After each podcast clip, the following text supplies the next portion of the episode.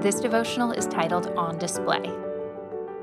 His intent was that now, through the church, the manifold wisdom of God should be made known to the rulers and authorities in the heavenly realms, according to his eternal purpose that he accomplished in Christ Jesus our Lord. Ephesians 3:10.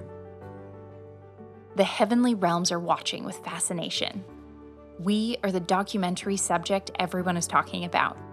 We are the animals on safari. The creatures of heaven are whispering about us at the water coolers of paradise they can't get enough. Why? They are watching us to learn about Him. How can that be? The unique ability of the beings in this earthly realm is to express trust in God through belief. It is fascinating to the heavenly beings, a sight to behold. In watching us live by faith, they are learning about the Creator of all things. We aren't merely a spectacle, our faith shows off the wisdom and character of the Creator. It brings the divine beings further into worship, awe. To see this great exercise actually happen causes the angels to turn toward God with a standing ovation.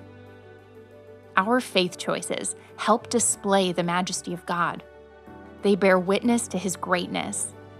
We have the opportunity to be significant players in this narrative to choose to anchor our belief in the truth of God while living in a world filled with many other options. To pursue and discover a true perspective, commit to it, and live out of it is a fascinating and holy enterprise. Ponder today. In heaven, difficult choices are no longer a possibility. That means in this life, they are a limited time opportunity encounter them boldly and with intention.